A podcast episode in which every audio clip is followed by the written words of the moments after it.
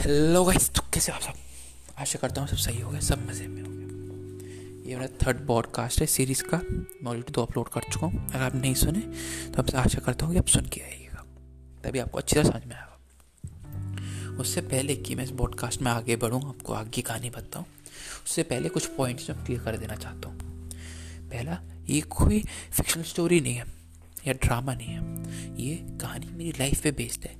जो exact situation जो मैंने फेस करी, मैं आपको बताने की कोशिश करता हूँ इस पॉडकास्ट के थ्रू दूसरा, इसमें ये जो भी मैं सही गलत बता रहा हूँ, जो भी फीलिंग है, वो मेरी फीलिंग है, मेरा पर्सनल पर्सपेक्टिव है देखने का। तो इसमें कोई भी सेकेंड या थर्ड पर्सपेक्टिव नहीं है तो आप इसको प्लीज़ कृपया करके गलत फॉर्म में ना लें। ठीक? है चलिए, अब पॉडकास्ट को शुरू करते हैं।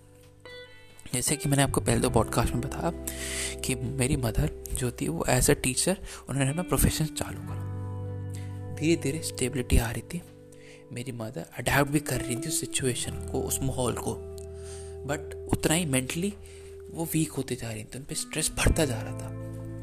आप एक बार खुद सोचिए कि एक नॉर्मल वाइफ जो हाउस वाइफ है, उसके लिए एकदम ज़िंदगी चेंज होना, उसका पूरा शेड्यूल चेंज होना, सुबह जल्दी उठना ऑफ़िस का स्कूल के लिए तैयार होना स्कूल जाना, उसका स्कूल से आना दो तीन बजे तक लेट उसके बाद घर के काम करना, खाना बनाना एंड में फिर दोपहर में मतलब शाम हो गई, रात में घर को संभालना, घर की सफ़ाई वफाई करना, मेरे को देखना। इतने सारे काम करना थोड़ा सा इम्पॉसिबल टाइप होता है ना एकदम से अडेप्ट करने के लिए।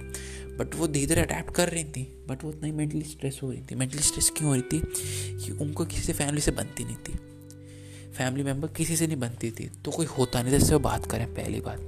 दूसरा, कोई उनकी मदद नहीं करता था। जो क्लोज वाले उनसे भी अन बनती और जो दूर वाले उनसे भी अन बनती तो इसलिए धीरे धीरे धीरे धीरे छोटी मोटी बात, सब लड़ाई वड़ाई होकर उनका स्ट्रेस बढ़ते ज़्यादा बढ़ते उसी दौरान मेरे नाना जी ने मेरी मम्मी को एक बात बोली कि बेटा तुम सेकंड मैरिज कर लो री मैरिज कर लो। तब तो मेरी मदर ने मज़ाक मज़ाक में बात को हटा दिया। एक सेकंड थॉट आ रहा था बट उन्होंने फिर हटा दिया बात को। अब जब ऐसी सिचुएशन हुई, जब चल ली थी, तब वो सेकंड थॉट को फ़र्स्ट थॉट में कन्वर्ट कर दिया कि क्या मैं री मैरिज कर लूँ? तो मेरे को क्या बेनिफिट होगा? एक उनने अपने बारे में, कम मेरे बारे में ज़्यादा सोचा। कि मेरा बच्चा छोटा है। अगर मैं नई शादी करती हूँ उसको एक नया बूस्ट मिलेगा नया फैमिली मिलेगी नया पा, नए पापा मिलेंगे जो उसको प्यार करेंगे जो उसकी रखवाली करेंगे जो उसके लिए सब दिलाएँगे जो कोई ताओ जी वाओ जी कोई नहीं कर रहे वो सब काम करेंगे उसके लिए। ने ये सोचा। उन्होंने फिर धीरे धीरे बात जब आ रही थी दिमाग में उन्होंने पुरानी जो हमारी फैमिली उसको बताया। तो वहाँ के फैमिली मेंबर बड़े गुस्सा हुए कि नहीं, तुम एक नहीं करोगे, ये, वो। उन्होंने कहा, हमारी कोई कमी है, तुम बताओ, हम क्या नहीं कर रहे तुम्हारे लिए?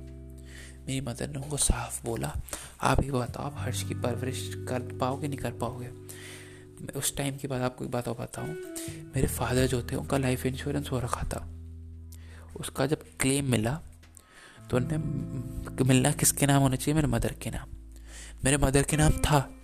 बट उन्होंने अपने वो अपने नाम कर लिया। सारा पैसा उन्होंने अपने अकाउंट में डाल लिया पहला बार दूसरा, उनके व्हीकल्स उनकी गाड़ी, मेरे फादर की सारी व्हीकल्स सारे उनके जो प्रॉपर्टी जो उन्होंने अपने पैसे, मम्मी और पापा ने जो सेव करके पैसे लिए थे, वो सारे अपने नाम कर लिए। फिर कह रहे कि मम्मी ने पूछा कि ये, मम्मी ने कहा कि हर, मेरे बच्चे के नाम रहने दो तो उन्होंने कहा, नहीं, हम करेंगे, उसके लिए तुम्हारे नाम कर दो तुम। तो उन्होंने सारा अपना नाम कर लिया, सब कुछ कर लिया। ना मेरी फिर मदर को फाइनेंशियली सपोर्ट कर, ना कुछ कर। रहे तो उस समय तो नहीं बट अब जब मैं आपको बताऊँ तो मेरे को लगता है कि अब कौन इतना वो हो सकता है ग्रीडी कि वो अपने बच्चे के मतलब अपने पोते के लिए ऐसे करेंगे सब। अपने बहू के लिए, बहू के लिए तो तब भी नहीं बट पोते के साथ ऐसे हरकतें कौन कर सकता? तो बस फिर अब मम्मी ने भी, फिर मम्मी ने मुझको बात बताई कि बेटा अगर मैं दूसरी शादी करूँ तो तुम्हारा क्या होगा तो तुम नए पापा से कैसे क्या करोगे? तुम उनको अपने पापा मानोगे, नहीं मानोगे क्या? उस समय मेरा दिमाग मैं उस समय दस ग्यारह साल का होगा ज़्यादा ज़्यादा उस समय में हक्का बक्का रह गया। क्या होगा? मतलब मैंने ऐसा क्या कह दिया? समझ में नहीं आ पाया क्या हो गया एकदम से। जैसे होता है ना कि ज़मीन हिल गई, क्या? समझ में नहीं आ रहा मैं क्या मतलब बोल दिया। मेरे दिमाग में बहुत सारी बातें चल रही। मैं क्या उस समय रात का, दोपहर का समय था। दोपहर को मैं साइकिलिंग करने जाता था बाहर। तो मैं साइकिल लेके गया। साइकिलिंग का मन नहीं। तो मैं साइकिल से उतर के साइकिल को ऐसे चलाते जा रहा था, सोचते सोचते कि क्या मतलब क्या फ़ायदे होंगे, क्या प्रोज होंगे, क्या कॉन्स होंगे, कैसे क्या लाइफ चेंज हो जाएगी सोचते सोचते पता ही नहीं चला मैं कब, कहाँ, क्या पहुँच गया। मैं फिर रात को लेट आया घर पे। मम्मी चिल्ला पड़ी। मम्मी को भी पता था अंदर ही, अंदर की सोच में रह गया होगा तो उन्हें तब भी इतना कुछ कहा नहीं पर थोड़ा डांट डांटा कि इतनी लेट क्यों है बट फिर रह दिया। तो अगले दिन बातचीत, अब अगले दिन से क्या होने लग गया कि पूरी फैमिली एक तरफ़ हो गई, मम्मी और मैं एक तरफ़ हो गया सब कहने लग गए कि तुम ऐसे फैमिली छोड़ के मत जाओ करेंगे तुम्हारे लिए ये करेंगे, वो करेंगे। तो बस, अब इस समय मेरे पे दो ऑप्शन थे, या तो मैं अपनी फैमिली के साथ रहूँ या अपनी मदर के साथ। अब कहने को तो मैं रहने को तो अपने पेरेंट्स के मतलब मदर के साथ भी रह सकता, उसके साथ भी। बट एक होता है ना, माँ का प्यार, सब कहते हैं कि दुनिया में सबसे ज़्यादा प्यार जो करता हूँ, माँ करती है। तो बस। उस समय मैं अपनी माँ को छोड़ के नहीं जा सकता था। उस समय मैंने अपनी मदर को देखा कि वो ये सब जो भी होता, मेरी मदर अकेली थी बिल्कुल वहाँ पे। सब उनके खिलाफ कर रहे हैं, सब उनके प्लॉटिंग कर रहे हैं कि ये कैसे जाएगी, वो सब सब बुराई कर रहे हैं। तो मेरी मदर इतना होता था कि वो रो, रोती थी वो दिन दिन भर कि क्या मैंने क्या कर दिया यहाँ पे कि मेरे को ऐसे, वैसे। उस समय से मैंने ठान लिया था कि बस अपनी माँ की कदर करनी है बस। अपनी मदर को रखना है कि हाँ उनके साथ रहना है। कुछ भी हो भली गलत हो, पर उनके साथ खड़ा होना है मेरे को। कि उनको सबसे पहले कोई भी प्रॉब्लम पहले मेरे को हिट करे, तब उनको। जैसे जैसे आप आगे बढ़ोगे, मैं आपको बताता हूँ, और जो मैंने सेक्रीफाइस करे उनके लिए, जो वो होते हैं ना सेक्रीफाइस मैंने कैसे, उनको बिना बताए मैंने जो सेक्रीफाइस था वो करे। जैसे आप धीरे धीरे सुनोगे, आपको धीरे धीरे बताते जाऊँगा तो जब ये सिचुएशन हो गई तो अब उन पर कोई वो नहीं रहा। तो धीरे धीरे हम फिर वहाँ से हम टेम्प्रेरी शिफ्ट हो गए हम वापस नहाने के यहाँ वहाँ पे लोगों ने थोड़ा बहुत लड़के देखे, बातचीत कर रहे थे कि ये लड़का, वो लड़का। तो थोड़ा ढूँढने के बाद फिर लड़का मिला। उससे बातचीत चालू हुई। मम्मी की मतलब मेरे मामा के जान पहचान का था, दोस्त के रिलेटिव में तो वहाँ पे मिला। उससे बातचीत चालू हुई। धीरे धीरे बातचीत बढ़ी आगे। बातचीत कर ही रहे थे चल रही उनको सब बताया। कैसे क्या? तो वो भी रेडी हो गए, ठीक है, हमें कोई दिक्कत नहीं है। आपका बच्चा है, ठीक है, कोई बात नहीं, मुझसे भी बातचीत करी, मुझसे भी ढंग से रखा, बातचीत करी। थोड़ा टाइम बातचीत करी, एक दो महीने, तब भी वो बोलते रहे, पहले फैमिली हमारी, कि नहीं, तुम मतलब शादी मत करो, शादी मत करो, हम तुम्हारे लिए सब करेंगे सब करेंगे। बट एक कहने में तो कह देते हैं लोग कहना बहुत आसान होता है पर करना बहुत मुश्किल। वही सिचुएशन थी। उन्होंने करना होता तो पहले नहीं कर देते, हम वहाँ पे दो साल रहे।